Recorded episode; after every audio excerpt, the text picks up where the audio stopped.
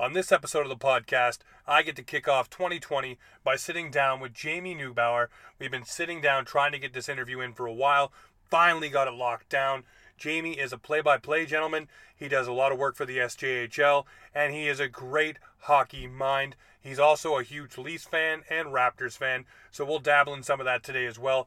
All right, guys, get ready for a kick ass episode. It is time to kick off Offside 2020. Are you ready to go offside? Because it's Offside Hockey Talk with your host, James Roberts. All right, so as I said off the top, ladies and gentlemen, I am sitting down with Jamie Neugebauer. Did I say it right, Jamie? I've been trying that name all day. It's Neugebauer. No problem, though. Neugebauer? Okay, listen, I will get better at it as we go. Promise. What so, I tell people to do is break it down, right? Nuga and Bauer. Just like a skating instructor teaching a kid how to skate, you break it down. Nuga, Bauer. Bauer like the hockey company.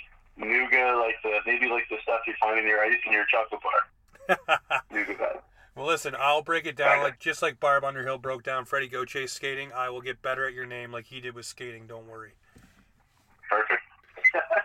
well, this has been an ill-fated interview, to be honest with you. I feel like it's Tony Ferguson versus, uh, you know, Khabib Nurmagomedov because we keep scheduling to get this done, and unfortunately, keeps falling through the cracks or something goes wrong. So I am super happy to kick off 2020 with you as the first guest on the show, and I'm sure you're finally happy to get on. Oh, it's awesome! Yeah, I know. I definitely, I know. I know uh, my old uh, old buddy Doug Ireland has been on your show a bunch, and uh, you know, if there's somebody that's going to be filling that, filling the airways uh, instead of me, I'm, I'm just honored that it's Dougie because uh, that guy is an absolute legend, uh, legend in my mind. So, uh, yeah, but no, it's great to be on. I really appreciate uh, appreciate you sticking with it. No, not a worry. And yes, Doug Ireland is a legend. I always call him the voice of the OJ, and for good reason he's only destined for bigger and better things that are going to come in 2020.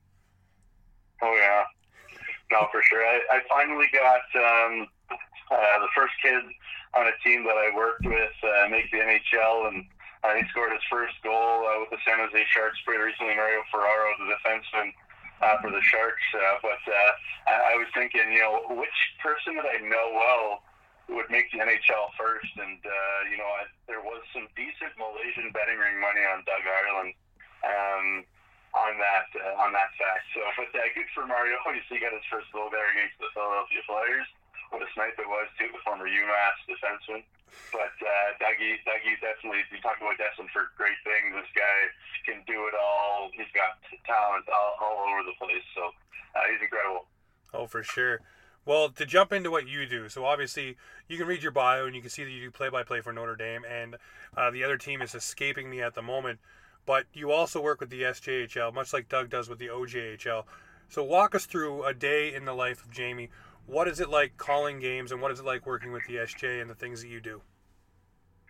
Yeah. So the other thing that I well, I do a, I actually do a bunch of things. Just Twitter doesn't allow you to have enough space, I suppose. Maybe I should revisit how I. Uh, put my bio up in Twitter. But um, long story short, I also broadcast women's soccer and women's hockey for the University of Regina um, in U Sports. So I know they call me to do, you know, men's hockey and U Sports. Sometimes they call me to do basketball as well, uh, men's and women's basketball for the U of R. Also done a bunch of different things for them. Um, I also write a SJHL column, talk about me covering the league. Um, I write a column every week uh, on rodpeterson.com, and if you're not familiar with who Rod Peterson is. He's kind of the, the Bob McCown almost of, uh, of Saskatchewan. Um, I don't know if he would appreciate that uh, that comparison, but he's kind of a legend in terms of being uh, sort of a sports talk guy around the province in Saskatchewan. So he's a big deal. He was the voice of the Saskatchewan Roughriders for uh, 20 years. He was the, the, the voice of the, the Regina Pats for a long time, as well as the Western Hockey League. So um, he, he's he's a good buddy of mine, and he's been very very kind and generous to me to, to have me on his website. So I do that. Um, the, the league hires me to be a broadcaster. I've been an in arena announcer, and I called Doug up actually for some tips um, when I had that opportunity. And um, yeah, for Notre Dame, I do their play-by-play. I do their social media. I do a lot of writing that's not even related to hockey for the school because um, people around Canada and the world know Notre Dame as a, as a college and um, obviously there's lots of stories then connected to Notre Dame, and they do a job of trying to get those stories out there and, and uh, tell our story as as a school. I mean, at least I think people around the world know about Notre Dame, but uh, it's it's pretty cool to, to work work there. And um, I write a lot for their magazine on campus. Um, you know, I'm occasionally on local radio in Saskatchewan. I used to be every week uh, talking about the SJHL. Um, yeah, but it's it's uh, it's a blast and um, you know, one thing I'll say, and I'll try not to ramble too much, but uh, not a worry, man. We are free form.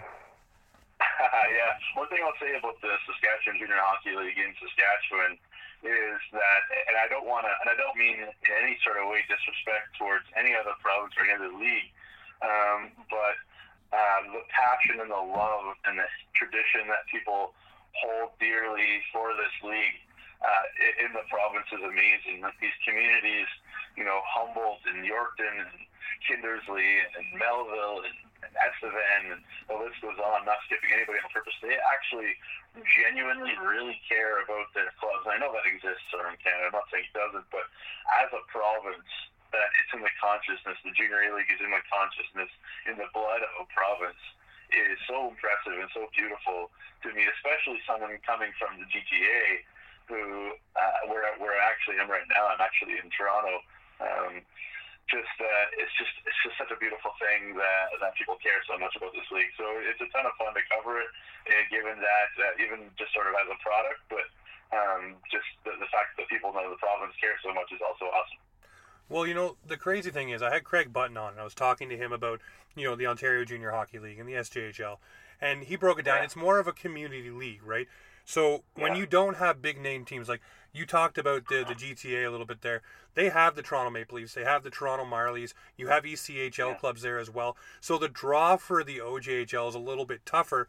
And being community based like the SJHL, you don't have those bigger teams. So fans are rabid for hockey. They love hockey. They love their local teams, whether it be the the Rough. Riders or whether it be you know like you said the SJ or the Notre Dame you know they will come to those games because there isn't the bigger ticket but also you get to have the community experience you know and we all know the tragedy that befell for for the Humboldt Broncos and we'll get into that with you in just a moment because that's something I really want to ask you about.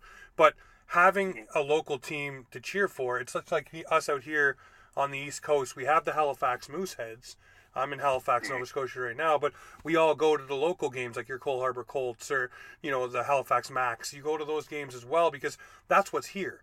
And that's what you cheer for, mm-hmm. and it builds the community. And it's like you said, everybody goes there and everybody knows about it. And everybody knows about Notre Dame because it is a team that is put to the forefront in that province. So then everybody talks about it and it gets to a bigger stage. So, yes, I do believe what you said everybody does know about Notre Dame. Everybody does know about the SJHL, and it's a different level because it's more on the forefront in that province and able to be pushed by local media such as yourself. Yeah, well, I mean, I should I should qualify that Notre Dame uh, is so first and foremost, it's a prep school. Um, it's I don't know if you're like, the OJHL fans will be kind of familiar with St. Mike's Buzzers, except I guess uh, you know from what I understand, I don't want to get into the nitty gritty too much, but um, the, the team that the junior A team that I work for um, is and isn't simultaneously connected to the school. So in in terms of the Saskatchewan Junior Hockey League, the Hounds are uh, just just as much a, a club that wheels and deals and has an operating budget and tries to get fans and and gets players from all over the place like every other team in the league. But at the same time, we're we're also intimately connected to the school, so our players all live in dorms on campus, like the students do, um, and, and whatnot. But I think there's a little confusion too, and some not from you, but from a lot of people about you know who, the Hounds are, where they come from, where all these famous NHLers, you know, the Morgan Riellys, the Barry Trotzes, the Curtis Josephs, the Rod Brind'Amours, you know, Morgan, uh, the Fleury brothers, you know, Jaden Schwartz you know, the list kind of goes on of, of great players that have played for Notre Dame, where they played. Some of them played junior, some of them didn't play junior for Notre Dame. Notre Dame Hounds Junior A, um, in its current incarnation, has only existed since 1987. 88, which is a great story. If it, if I can just free flow for a sec here, is you go right ahead, that, my friend. Uh, the, the, this team of midget players who won the who went on to uh, uh, who were dominant midget a midget Notre Dame Hounds midget team. Um, they uh, they had Rod Brind'Amour, they had Leafs director of uh, player development currently. Scott Pellerin, who went on to be an NHLer. Um, you know, they had uh, you know a, a long list of, of names that, that some people would uh, would know and some people maybe wouldn't, but they were just a stacked a stacked team at the time, and um, they you know they they said you know hey look uh, we want to play junior but we don't want to leave. so then you know the, the Barry MacKenzie who went on to I think he still works for the Minnesota Wild actually. He went on to you know find out if the Saskatchewan Junior Hockey League would take the Notre Dame team back and uh, it was a team of 17, 18 year olds. You know, just like today, you know, it's mostly a 19 year old, 20 year old thing. It, it, if you're going to win in junior A in Canada, you're probably going to have a team of mostly 19, 20 year olds. But so nobody knew what was going to happen. But the league, you know, the SJHL said, okay, sure, you can come in, and junior A in Canada said, sure, you can come in. And then of course Rod Brind'Amour and and who and whatnot, those guys end up winning all of the, the national championship uh, that that year, and they, they do sign a goalie um, who was playing in what's called the OJHL now, who was a nobody from nowhere, uh, who was good but nobody named Curtis Joseph, um, who came in and played as a 20 year old. Um, and, and I, the story goes that after a game or two or something, there was all sorts of schools were knocking at their door. It was just they were just amazed at how good this Curtis Joseph kid was. But uh, yeah, the, the wall of honor at Notre Dame is pretty pretty impressive. Uh, uh, gotta gotta love it. It's a lot of fun. Well, the cool thing is too, and as I think it was either this season or last, Hockey Night in Canada with the the hometown hockey. They did a, a feature on that school, so I, I've when as you're going through it, I'm remembering this and seeing the Morgan Riellys and seeing the you know talk about Brind'Amour and talk about everything that happened at that school. So yes, I remember exactly what you're talking about, and it's pretty cool, you know, to know the history, to see the history, have it on a grand stage like you know hometown hockey, and then be able to talk about it, you know, today on the podcast and, and run with it. Mm-hmm. I, I wonder for yourself, and we'll we'll touch on some other things here in a moment, but for for Notre Dame and working with them, what is your favorite moment thus far that you got to be a part of with that school?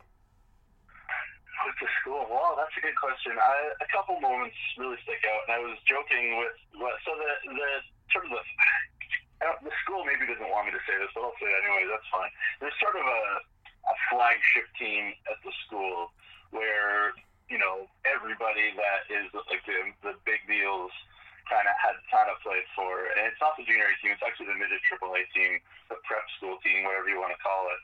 Um, where Morgan Rielly's shown really bright, and Vincent Lecavalier and Brad Richards teamed up, and um, etc. And so they're the midget AAA team, and so um, they've won Saskatchewan midget title three of the last four years um, and they won the TELUS Cup a couple years ago. Um, so the two year last two years in a row, you know, they kind of they, they usually don't they, they do film the, the all the all the, the prep school, the high school games um, in HD, but they don't always have a broadcaster. But for the midget uh, finals, the Saskatchewan provincial finals, um, they had me in there, and I the last two years in a row.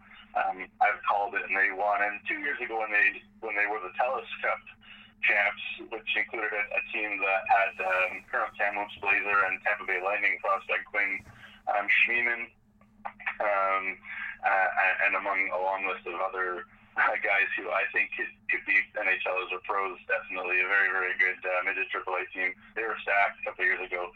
Last year, they weren't nearly as stacked. They were a great team, good collection of kids. They worked really, really hard. They had an incredible goaltender who is in the BCHL right now. Um, um, by the name of Thomas Wardle. But um, they were not necessarily supposed to win, but they were facing a, a Saskatoon Blazers midget team that was just stacked. Um, you know, there's there was there's Cole Nagy who's doing really good things with Prince Albert Raiders in the Dub right now, and um, Nolan Allen who's also a Prince Albert Raiders prospect doing really well, and Winnipeg Ice prospect Carter Prasovsky is on that team. It was just stacked Saskatoon Blazers team and the Hounds just battled, battled, found a way, got great goaltending, and so getting to call them winning the championship two years in a row has been was a lot of fun. Um, you know that winning tradition of the midget team, especially, is is really special, and, and there's almost an expectation that they make a run, even if they don't have a great regular season. There's always an expectation there, and it's fun to be around that. So those those two, um, as sort of as a Notre Dame broadcaster, were, were big, and then in terms of the junior team uh, you know, it's kind of been it's kind of been up and down results wise over the last couple of years. Um, one that really sticks out to me was uh, a couple of weeks ago, or maybe a month ago now. The, the number one team in Canada at the time in the junior A rankings was the Battleford North Stars, who came in uh, 26 and three, uh, and we were, you know, not even in the playoffs. But we're not still not in the playoff slot, unfortunately, in the SJHL. But they came in full of confidence and vim and vigor, and um, you know, didn't we didn't expect nobody expected us to, to make a dent, I guess, and we took them to overtime and beat them, and we were the only team other than this one other team other than Yorkton to have beaten them all year. Uh, and is in third right now in the league. Um, and so uh, we we were the, they gave them their fourth loss of the year, and it was an overtime win, and it was a big one. And I had uh, Rod Peterson, my friend I was talking about, um, doing color for me, and I just kind of lost it on the air. Not lost it in an appropriate way, just really excited. And uh, so that one really sticks out actually as, as my probably my favorite junior A moment so far. There's been lots of fun ones on and off the ice, but to the midget championships and uh, and then calling no that win over uh, the time number one team in Canada was was pretty cool. Well, getting a victory like that over a number one squad, I mean, it's huge for a team, and I mean, it goes a long way of building, you know, you know, camaraderie and getting everybody going, which yeah. is wicked. And I mean, the feeling yeah. on the ice for the guys, like you said, up and down season, that's something that can turn your season around. That's something that can give you hope to say, hey, we can, if we come together and play right and play for a full 60, we can go out and get a victory against anybody. And it proved it because obviously going out and getting the victory at the time against the number one team in Junior A in Canada, you got it right there. And I mean, for you calling that game, getting excited, I mean, I wouldn't. Uh, I wouldn't call it a bad thing. I mean, I've heard uh, guys like uh, Joe Montesano or Reno Matucci, and you know those guys get really excited behind the mic, and that's what you want. You want people to have you know personality. You want guys to to call. There's a reason why Leaf fans are so adamant about wanting Joe Bowen back on the radio, or not the radio, back yeah. on the broadcast, because he calls the game, and, and, and you call it a homer mentality, but if you're doing a regional broadcast or a local broadcast, you should be a homer for that team because you're calling it for that squad, and that's why everybody likes to link up his voice to the Leafs game and try to get them seamlessly. So you getting excited, that's exactly what the game oh, needs because it draws people in, it gets people amped up. I mean, when you hear Joe Bowen, you know, scream "Holy Mackinaw," you know, you know something big happening. you gotta try to find the replay when you get the chance to get away from the radio if you're not watching the game. So I, I tip my cap to you for having personality and being excited because that stuff is oh, needed oh, yeah. these days. You know, there, there's too much. I'd say I wouldn't say censorship, but too much. You have to be walk the line of professional and you know be humdrum and you know make sure that you're respectful to the other side. But I think if you're a regional local broadcaster, uh, you know you should be able to cheer and be excited for your squad. So tip of the cap to you, man. Well. Yeah. No, I, I, I didn't mean that I was ashamed of it or not. I, actually, I I mean, uh, I get funny comments on my column. Oh, it's just a Notre Dame column, blah blah blah, blah. and it doesn't bother me. It's kind of like uh, it's kind of like that scene in um, I forget what that I always forget what that movie's called, where uh, the NWA movie or the uh, uh, talk about that that hip hop the, the hip hop the gangster rap group in the in the in the 90s or whatever it was when uh, that, you know, they, they're on a bus and a bunch of people are cr- destroying all their CDs or whatever on a, on a, on a bridge. And the guy is just like, well, they had to buy our CDs to, to destroy them in the first place, so I don't care what they do with them. so it's like, you know, people click on my call and they want to, they want to comment negatively. That's totally fine. Um, but you know, I was, uh, I was, I, I didn't mean that like I was not, ha- you know, I was not happy with my performance or something. I was, I was happy with my performance, and I got messages from all over the place and uh, coaches around the league and uh, and people, you know, the, the the two assistant coaches at the World Junior A Challenge Team Canada West team uh, are buddies of mine too, and um, they they both even sent me messages. They were kind of tuning because you know it, Notre Dame takes battle Battleford to overtime. Everybody kind of tuned in, and wasn't that busy of a night around the league either. So it was a, it was it was a blast. I I get excited. I, I'm I'm proud of it. I'm not uh, I don't don't have the jokes like Joe Montesano. Funny story about Joe Montesano. Um, I uh, I used to I don't know if you know my backstory at all, but I, I called games in the OJHL for a long time uh, as well, and uh, there was one game I was covering for Joe when Joe was calling for the Toronto Junior Canadiens. I'm back at old uh, Chesswood Arena, and uh, it was it was it was maybe it was 2014 or 13, I don't even know. But uh, there's people I guess that sat in the same seats and kind of listened to Joe's broadcast while the game was going on uh, you know, every every game, I guess. And they turned around and they're like, "You're not Joe," and I'm like, "No, no, I'm not Joe." And they gave me this look, and they were like, uh, "Well, Joe make, make Joe does lots of great jokes, so make sure you do great jokes. Or we'll be disappointed." And I was like, "Oh no, I'm not." Uh, not trying to fill Joe Montesano shoes here. definitely, I definitely have a different style, but I get excited. Uh, I get excited for sure. But you know, hey, I appreciate uh, appreciate the tip of the cap. It's uh, it, it, it's a blast to call games. I don't think it. Uh, I, you know, people people could watch anything, listen to anything, or even mute me. So if uh, people tune in, I really appreciate it. Well, I wasn't saying it that you maybe you know offended or embarrassed or you know No, thinking no, you did it wrong. I wasn't saying that. I was just saying for myself when Yeah. when you tune into because I don't here on the East Coast we have to watch a lot of feeds from the other Yeah. broadcasts to get the Maple Leafs. So when you hear them and they're talking about the game, there's not really a lot of emotion and there's not really a lot of excitement. And even you look at Hughson and Simpson on Saturday nights, you know, there's not a whole lot of well, get you amped up. I remember listening to um, Joe Bowen and Harry Neale call Maple Leaf games, and I remember Harry Neale against Ottawa.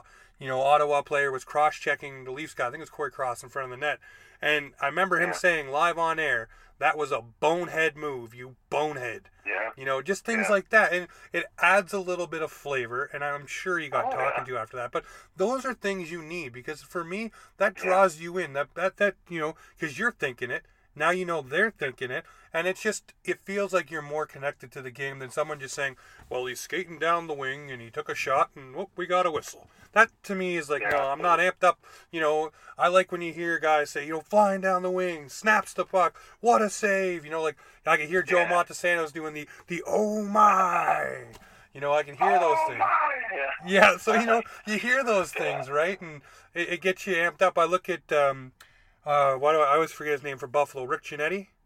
I think his name is. Yeah, uh, Rick Jeanneret. Jenner, there you go. I, I knew it was in that, that wheelhouse. But you hear him call games, right? And the, when the Buffalo wins in Yeah. overtime or something, just the, the raspy excitedness in his voice. So I want the game Oh, to get back more to that. And you know what? I think we're going to be getting further away from it because now, Jamie, they came out and John Tortorella is now getting fined $20,000 for his comments mm. about the officials and about what went on in that game near the end and Korpisalo getting mm. hurt and et cetera, et cetera. And now he also has, I would call it a bounty on his head that if he does it again, they're going to hit him with a $25,000 fine if he does it within a calendar year, which I think is ridiculous. I think you should allow people to vent their frustrations or like Joe Rogan always says, don't put a microphone in front of guys' faces after a heated moment like that. Don't expect him to come to the podium and be calm, you know, or it's the same thing with players on the ice or in the locker room after a loss or a big moment or whatever.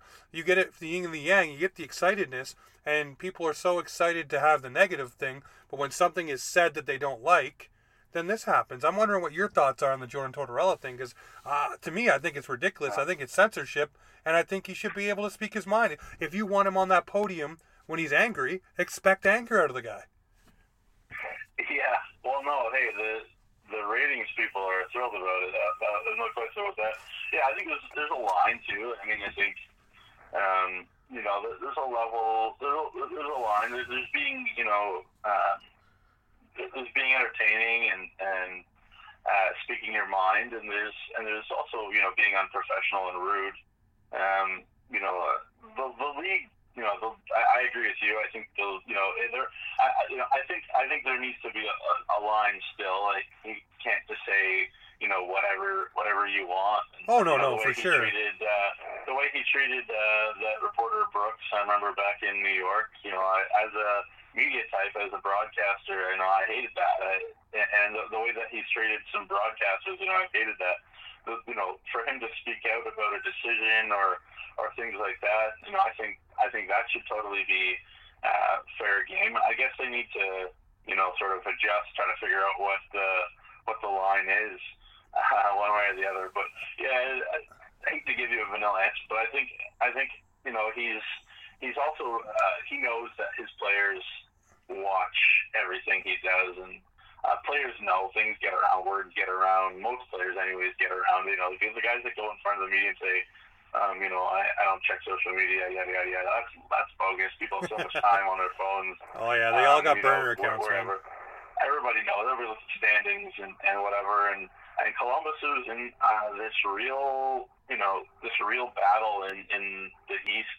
Uh, the wild card race in the East just is just going to keep getting, um, you know, crazier and crazier. And for all the difficulties Columbus has had, they're only six points out of a playoff spot right now. So, um, you know, for him taking a fine to kind of galvanize his team, to show his team that, you know, he's behind them, uh, you know, he stands up for them, that kind of thing is is critical. And uh, so I think Turtle's probably sitting at home having a beer, being like, you know what, it's worth it if the guys feel like I really have their backs. Um, so, so definitely, I agree with you that there's a space for, for you know the way that Tortorella operates, and I'm sure that again the media in terms of um, the TV networks and the radio networks and the podcasters of the world love it because it gives them so much material. Oh yeah. Uh, the league hates it, you know, because the league wants the what's best for business. Uh, that's you know a streamlined product that you know kids can watch all the time. But you know, it's it, it kind of goes back to you know what I was saying there that um, the the most successful coaches on the most successful teams, in my mind, in this day and age, have coaches where the players. Um, you know, feel like the the coach has their back. You know, where the coach uh, is in the in the thick of it with them, rolls up their sleeves and and stands up for them, whether that's with refs or or you know with whomever. And um, the, you know, there's lots that goes into it. But I think that Tortorella is consciously making that decision um, with all these comments right now. Um, and yeah, we'll see how it galvanizes the, the Blue Jackets, who you know are uh, are doing all right, better than I thought they would be. So there you go. No, definitely. Well, like I said, the only the only point that I make is if you want to make guys available to the media, then you have Yeah, to that's a good expect, especially after a heated situation, that he's going to be heated. And you know, Yeah. if you, you're forcing a coach to go out there and speak to reporters, that's what's going to come out of him. The the Brooksy thing that you're talking about, yeah, I, I agree with you. John Tortorella's history with reporters, or even with other teams for that matter, when he was in Vancouver, is not great. And sometimes he's used it as an example because he sets himself up for those situations. But this one here, I I do agree with you. He is doing this to to galvanize the team. Uh, he's done it before, and it's actually kind of cool because the Columbus Blue Jackets players, I think it was his second season in, actually sat him down as a group and told him, you know, you need to calm it down. We know you're a good coach. We know you got our back, but you need to quit the antics. You know, we, we know who you are. We know what you can do. But it's got to be hard for an organization like Columbus to lose all of the star power you lost in like Bobrovsky, Panarin, Duchene, Dzingel, you know, the list goes on. And maybe it makes you a little bit worried, you know, yourself about the guys that are there. Who else is thinking of going somewhere? So, yeah, him doing that maybe rallies the troops a little bit, but mm-hmm. it just I want to see more personality. Like I like guys like Ovechkin when he did the hot stick and everybody was mad about that, or PK Subban, you know, being out there and doing everything that PK Subban does. You know, I think that adds eyeballs to the game. It's fun. What do you like the most about when you see the NFL? I love the celebrations of the touchdown, or if there's a big hit, the the woo, you know, the getting into it. You know, Yeah. even in soccer, you know, the big jumps in the air, the fist bumps or whatever, or the, the shirt over the head slides, you know, all those things, you know, those are exciting and kids like that. And for some reason, hockey doesn't want kids to replicate being excited. They want them to Yeah. do the little fist bump and go back to the bench and sit down, you know, but I love, unless you're beating a team by 10 goals and you're hot dogging Yeah. the celebration then, I don't like that. But if you if you're in a game and you're you got the go ahead goal or you tied it up or you're up by two, you know, or you haven't scored in a long time, celebrating is a good thing. And you know, emotion again, personality and relatability is something that sometimes I think the NHL needs to push the envelope a little bit and it doesn't seem Yeah. like they're really willing to do so. Well, to, to your point, um, you know, another thing that I did recently that I got an opportunity to do was guest lecture at the University of Regina in a kid class, sort of on how to do play-by-play color commentary, which was really fascinating. The dean of kid there at U of R to have me, and I was talking about sort of who my favorite broadcaster of all time is and and why. And you know, for me, it was for me it was always Bob Cole. Yep. And you know, because not you know, and, and not because you know he was analytical or PC or you know because he said he said genius you know strips you know lines of prose or poetry. He was just because every time it was an event, and to, to your point, you know he he made a game every time you watched it feel like you know it's an event, like it's something that you can't take your eyes off and um, you know, I try to I try to listen to him and listen to go go back and listen to his old calls and try to figure out what it is exactly that he did that um, you know was so good. And a lot of that's just natural. Uh, God-given ability, and, and unfortunately, you know, you can practice. Practice obviously is critical for everything that anybody does, but uh, in some ways, it's it's you know either you have that or you don't, and uh, and you know, same thing with some of these these players. I think uh, you know, some people just have naturally reserved personalities, unfortunately. But you know, I agree with you. I think the emotion uh, of the game does exist. Uh, you know, that's one of the reasons why I love the SJHL. Is it's kind of you know. Uh, it, it's kind of back, you know, harkens back to to a different age in some ways. There's there's plenty of skill and guys are trying to get college scholarships and you know our guys are trying to get noticed by the, the WHL teams that own their rights or or whatever, and, and and that's all you know part of it. But the thing that makes it exciting, there's still you know there's still kind of that entertainment value. There's there's hits, there's fights, there's scrums, there's there's rats and pests all over the ice. But you know there's guys that can um, you know to some degree kind of kind of police it to a degree, and I, and I think that that's a big. Uh, you know, that's a big part of it too. So, you know, it, it, that's part of the reason that makes the SJHL so much fun in my way is that it's it is kind of like that that older brand of hockey, and I don't necessarily mean that you know I throw babies throw babies out with bathwater in terms of how, how hockey is these days. Because you know I love speed and skill, I love goals too. Who doesn't?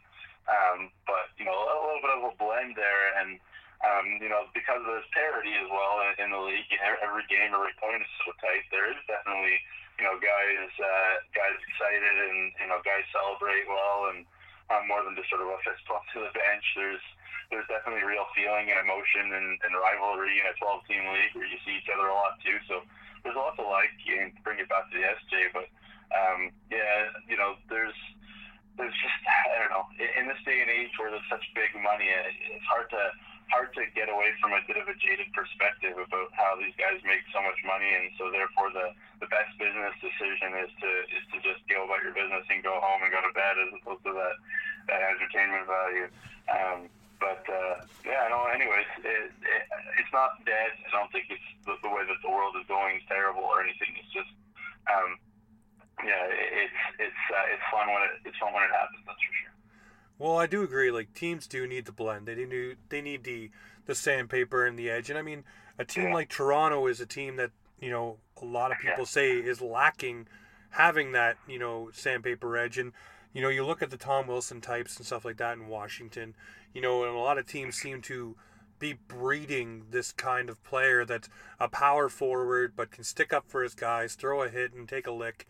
You know, and you know, you look at mm-hmm. a league like the SJHL, and that may be a league that may be honed in on for developing that stuff, where you have that grinded ability, you have that different brand of hockey that harkens back to a different time. You know, that may mm-hmm. be where it comes from, and it may be where the coveted players start coming from, if that's the the style of hockey that's still produced there, which like you said, a lot of people in a lot of leagues is going more skill based, and that's what they think is going to draw more eyeballs and more excitement. But there's nothing better to me than a team that sticks up for themselves.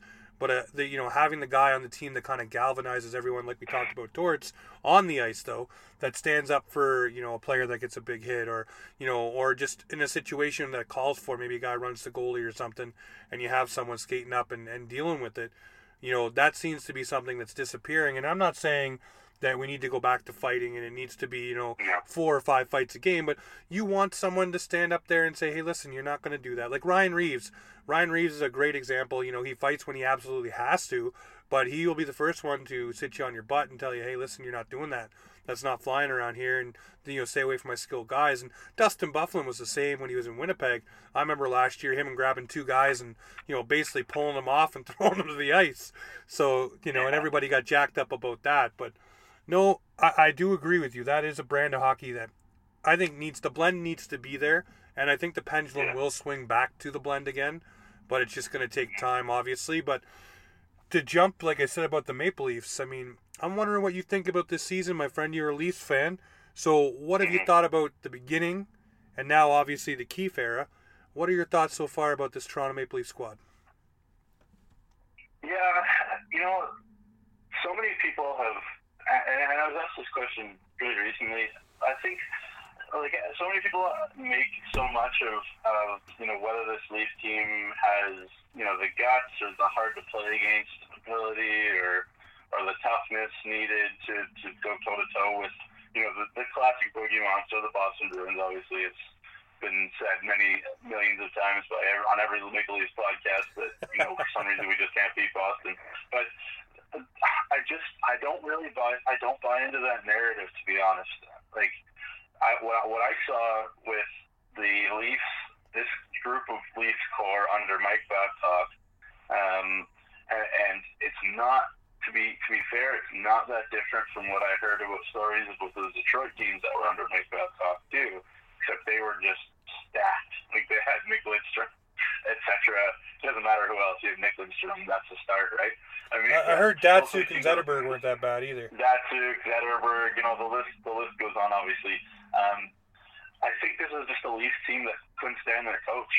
I, I think that's that's the bigger the bigger issue. I think he was trying to get, you know, everything was about him. Every you know, he was he was you know, okay, sure, this team is not, you know, a the team built by Dubas to be uh, dump and chase and and grind and battle and win games two one and go home and you know and have a you know have a beer and then go to bed. Like it's it's uh, it's a carry the puck over the blue line team. It's a creative team. It's a you know Tate Tyson Barrie. Yes, you can carry it past the past the dots like into the offensive zone and be be creative, be dangerous.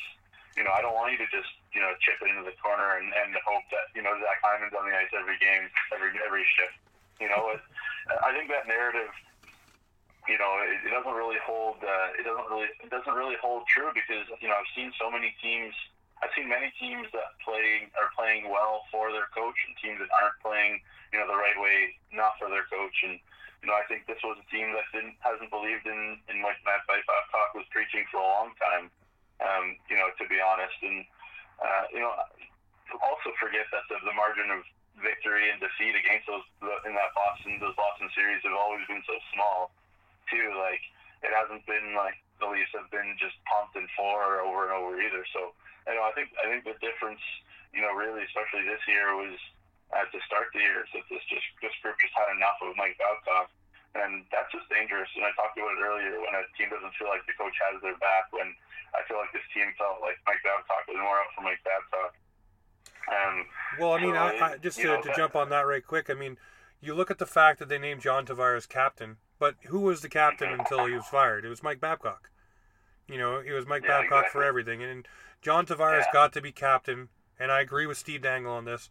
When they played their first game in Arizona, that is the first Yeah. game under Keefe. That is when he got to be the captain of the Toronto Maple Leafs. Yeah, no, that's a great point. And and you know what, the Leafs have been very good under Sheldon Keefe, and I think the Leafs, uh, you know, I think what Sheldon Keefe has said, contrary to like what Babcock was saying, was you know, go be the best version of you. Like, you know, Tyson Barrie is the biggest, is the best example of a microcosm of of what you know the, the, has the struggles of this Leafs team. You know, it's it's guys are afraid to be themselves. Guys are afraid to express themselves. And this is such a skilled, talented Leafs team. And you don't, you know what the the, the, the great. It's not really a secret anymore. Everybody uses Corsi and fancy stats and and all that stuff, and that's all great. Um, but the the bottom line of all of that is is that it's hard to play against you if you have the puck the whole game. Yep. That's really what it boils down to. And this Leafs team, especially the forwards, have what it takes to have the puck the whole game. And that works in the regular season, that works in the playoffs. So, you know what? I'm not worried about this team now. I think without that they have Sheldon Keefe, you know, obviously John Tavares has been tremendous this year. I love that line with Nylander and Kerfoot. I don't know who wouldn't. What a combo! I mean, you put great players like uh, like Nylander and Tavares together, great things are you know usually going to happen anyways. But seems like it's really really cooking, and, and the Leafs look like they're playing a little bit more free. And I mean, they're going to win some games like they did uh, against uh, um, Carolina. Uh, what was that on Christmas? Uh, how was that? That was on the twenty third. what Yeah, yeah, the eight six game. 23rd, yeah. Are they going to play some games like that? Absolutely. But that's the way that Kyle Dubas built his team. You know, the, when a team believes and knows what they're good at and, and you know, is free to do that, then um, good things are going to happen. So I, I honestly think this Leafs team, you know, maybe they can make an ad or two at the deadline. That would be nice. Um, you know, if, if they can stay healthy, that would be the biggest thing. But uh, and maybe find a backup goalie because I don't know where you're gonna who's gonna get you a backup goalie under under the salary cap situation. Um, but you know, I really believe in this group uh, because they can have the puck the whole game, and that's that's the fanciest stat that I got. We'll touch on the backup goalie in just a second, but you're you're right. You know, this team looks completely different underneath Sheldon Keefe. And one of the things that I realized right off the hop, and it was reported on like it was the biggest piece of news of life, but the Maple Leafs actually doing skills development and dividing the team between forwards and D on separate pads to work on their skill development. Something that Mike Babcock said was a summer thing and something you only do in the summer. So Sheldon Keefe instantly tapped into his team and said, okay, we have a bunch of skilled guys who are not being able to exercise their skill development and basically kind of you know putting it down into a box and okay we'll put that away till the, the off season which if you look now i mean you look at that no look backwards pass by matthews or just the creative things they're coming up with to dish the puck or to get the puck into the zone or just little things that make you go wow you know those weren't being worked on under babcock and like you said this team here is high skilled and likes puck possession. So if you have puck possession most of the game, like you just said, you're going to win more games than not. So that's one thing I noticed right out of the gate with Sheldon Keefe allowing this team to skill develop. And it seems like, you know, if you watch the video after his first win and John Tavares throws on the basketball, that wasn't forced emotion. They were excited he got the win. They were excited to win. And if you look at the emotion on the ice, like we were talking about just not too long ago, John Tavares, you know, the fist pumps and the yes, you know, that wasn't Yeah. there under Babcock. Matthews, same thing. You know, just the excitement level. It's it's there mm-hmm. in a different way. And this squad, yeah, I'm not worried about them either anymore. They are playing looser, but the biggest thing Sheldon Keefe did, like you said, not only let guys go be the best version of themselves, he put players in positions to succeed. Tyson Barrie Yeah. under Babcock, Babcock was trying to make him a defend first defenseman. You have this guy for a year. You don't have him on an extension. He's here as a rental purely, pretty much. And you're trying to change his game instead of putting him on the power play and letting him freewheel and deal, which is what his he's had success with his whole career. So now under Yeah. Keefe, he's resurrected his season and is on pace to have a 40 plus point season. So I mean, obviously Sheldon Keefe knows what he's got and knows where players need to play, and he has guys that he likes from the Marlies. Look at Pierre Engvall. That guy is mm-hmm. absolutely found money. I love the way he Yeah. plays. Absolutely love it. Oh. And I'm wondering, you look at Andreas Johnsson, who's not far off from coming back to this lineup. You look like a guy like Kapanen, who really hasn't had a huge fit with this lineup. He, he has bursts here and there. I'm wondering if one of those guys is a guy that you maybe dangle to go get a you know a goaltender like a Georgiev out of uh, out of the Rangers or Casey DeSmith or Tristan Jarry. There's lots of names out there that aren't too expensive, and you know you would offset by sending a good winger out, but you would get that backup goalie you so dearly covet at a young age that may be able to develop into your starter after Freddie's gone. I'm wondering, Jamie, what is your thoughts on who the Leafs may move out, or should they move anybody out and just wait? Yeah, no, that's a good question. I mean, the, the, the big problem that you have, obviously, with uh, with a guy like Kasperi Kapanen, and, and again, you, under Babcock, they tried to fit him into a bottom six role at different times, and most of the times it didn't work. And but in Kasperi's head, he's a top six forward, and fair enough. I mean, you need to have you know that that mentality. But this Leafs team has you know a lot of top six forwards, and um, you know another thing that I've noticed of teams that I've worked with that are successful and teams that I work with struggle is that roles are specifically defined. Uh, and, you know, Kasperi is a guy that wants to be a top six forward and could be, uh, no question. So, yeah, I mean, it'd be interesting. Um, the, the other thing that might be interesting is, is you know, as much as the Leafs might be willing to move, you know, a guy like Kapanen, and, and I don't know, I don't see them moving a guy like Engvall, um, to be honest, just because he's on a cap hit and can play so many versatile roles. So the Leafs are in a real interesting cap bind and not sure you know what the direction they go that way to, to try to manage to try to manage that. I, I'm not uh, I'm not certain that if there's you know I guess Dubas is as creative as they come, but we'll see what happens. I think again Kasperi is the most likely one um, to to move in, in my mind, but. Uh, yeah, we'll we'll see we'll see what they do. The, the thing that, that I was trying to get at there is that is that are there other teams in the league willing to, to move those guys too? I mean, guys who are reasonable that are that aren't very good or, or that are very good rather are young. Um, you know, obviously if you're if you're New York, I mean, you need to think about succession of of Lundqvist at some point. Uh, even though he seems like he's never gonna age, but you well, know, they have that uh, Shesterkin kid too, who's tearing up the Yeah, AHL as well. So, I mean, you do have Yeah, another yeah. heir apparent to Lundqvist there, but I, I get what you're you saying never for sure.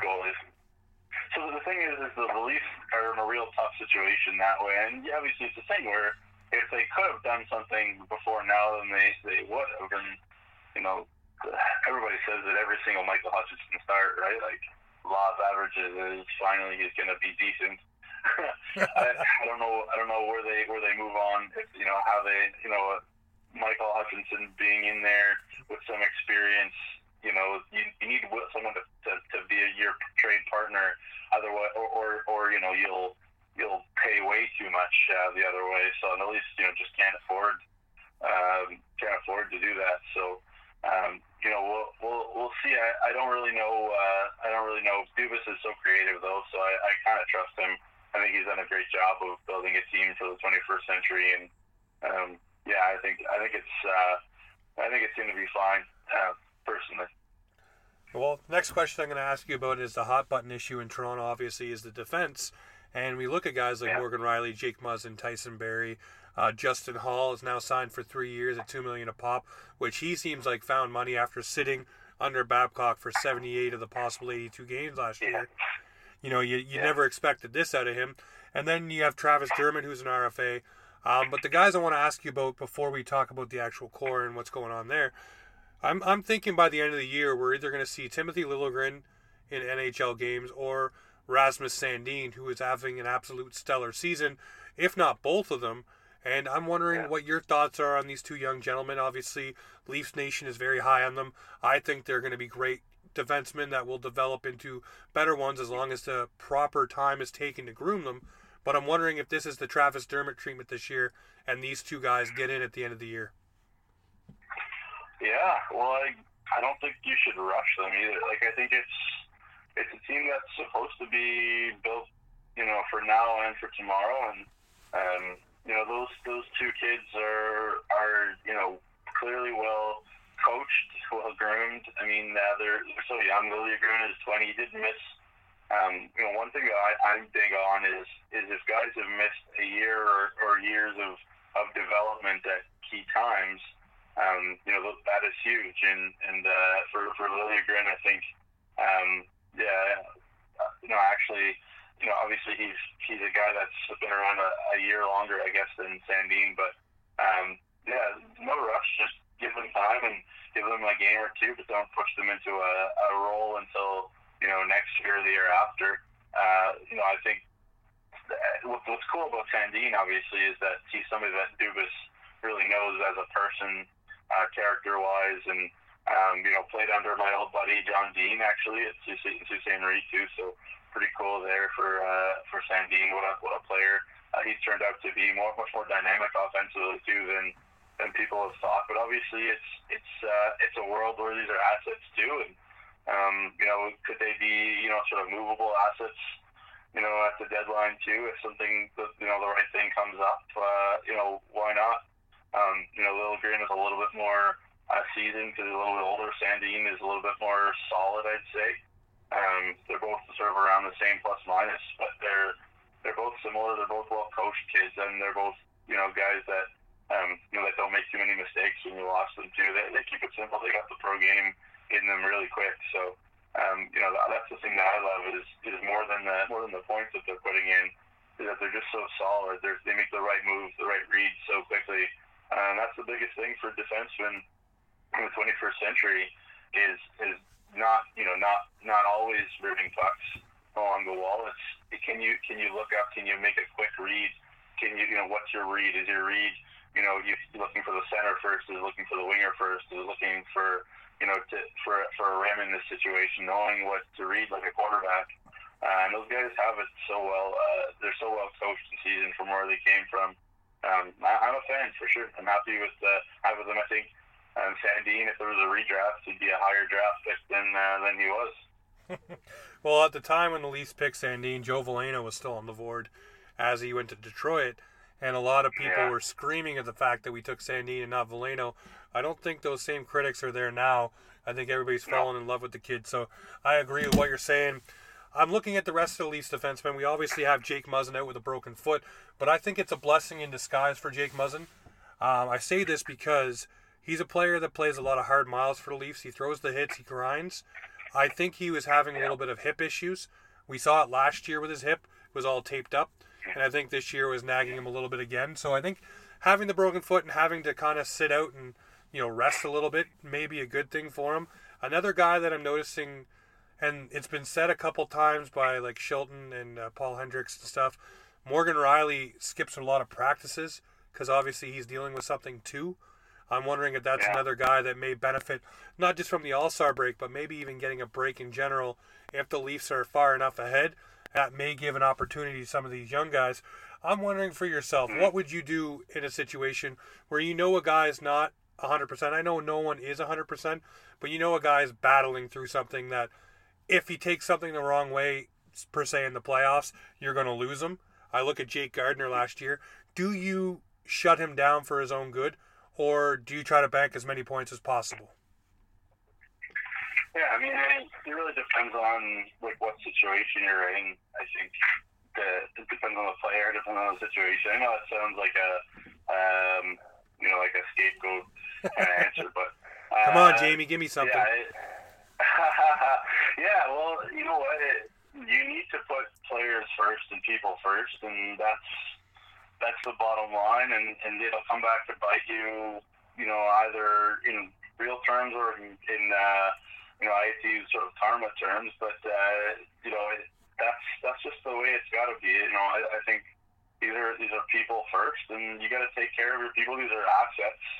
You know, you pay them you pay them a lot of money. If you're, you know, if it's if it's a matter of you know a game where you you know you have a point here or there, then then then that, that you really need, then you know you play them because it's kind of like the playoffs, you know, in that type of a situation. But you know, the, the one one thing I look at this uh, this Leafs team in is, is that if they finished, you know, if they finish second or third in the Atlantic, then they're they're going to end up with Tampa anyways.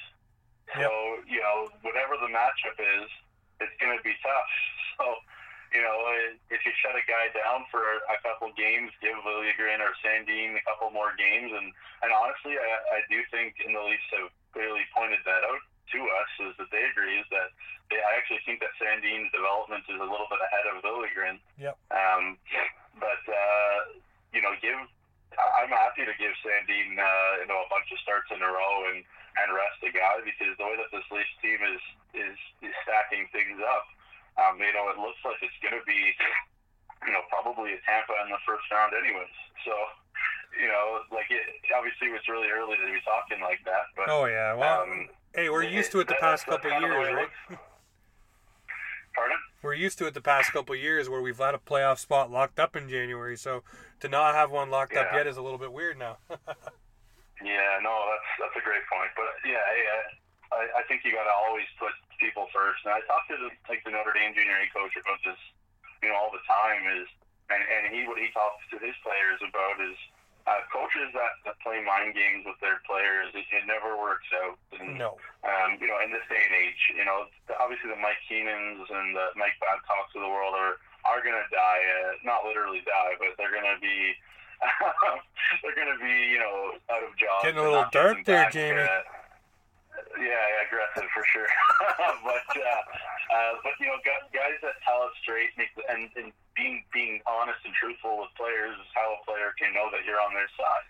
Um, as opposed to you know I'm I'm you know playing a game with you, I'm judging you, and and you don't know how to act and that kind of thing. Playing mind games is something that uh, you know the Notre Dame coach, for example, Phil Roy, is very much against. And you know if a kid comes comes in and says you know I have I have a hip injury, a leg injury, a back injury, I can't go Phil's not going to sit there and be like, okay, well, like you're like letting, letting your team down, like you're faking, like you know, you're, you know, you're not going to play on the power play when you come. Like he's not like that. You know, he, he always making he's making decisions for what's best for the team, but um, you know, he's not.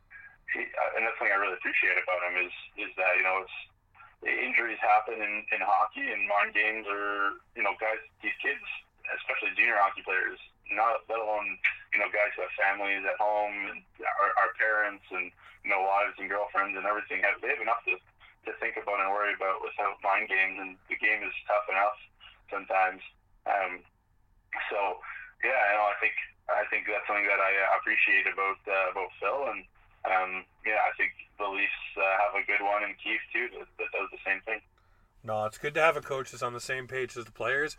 And I think the age gap difference sometimes too you know, where Keefe is a little bit younger, it helps out because you understand. But also, for at least in Keefe's sake, he coached a lot of these guys on the Marlies, so he already knows them inside and out. He knows what he's got in a lot of the guys on the squad. So, you know, being able to identify with your players and work with them instead of, like you said, mind games, it goes a long way.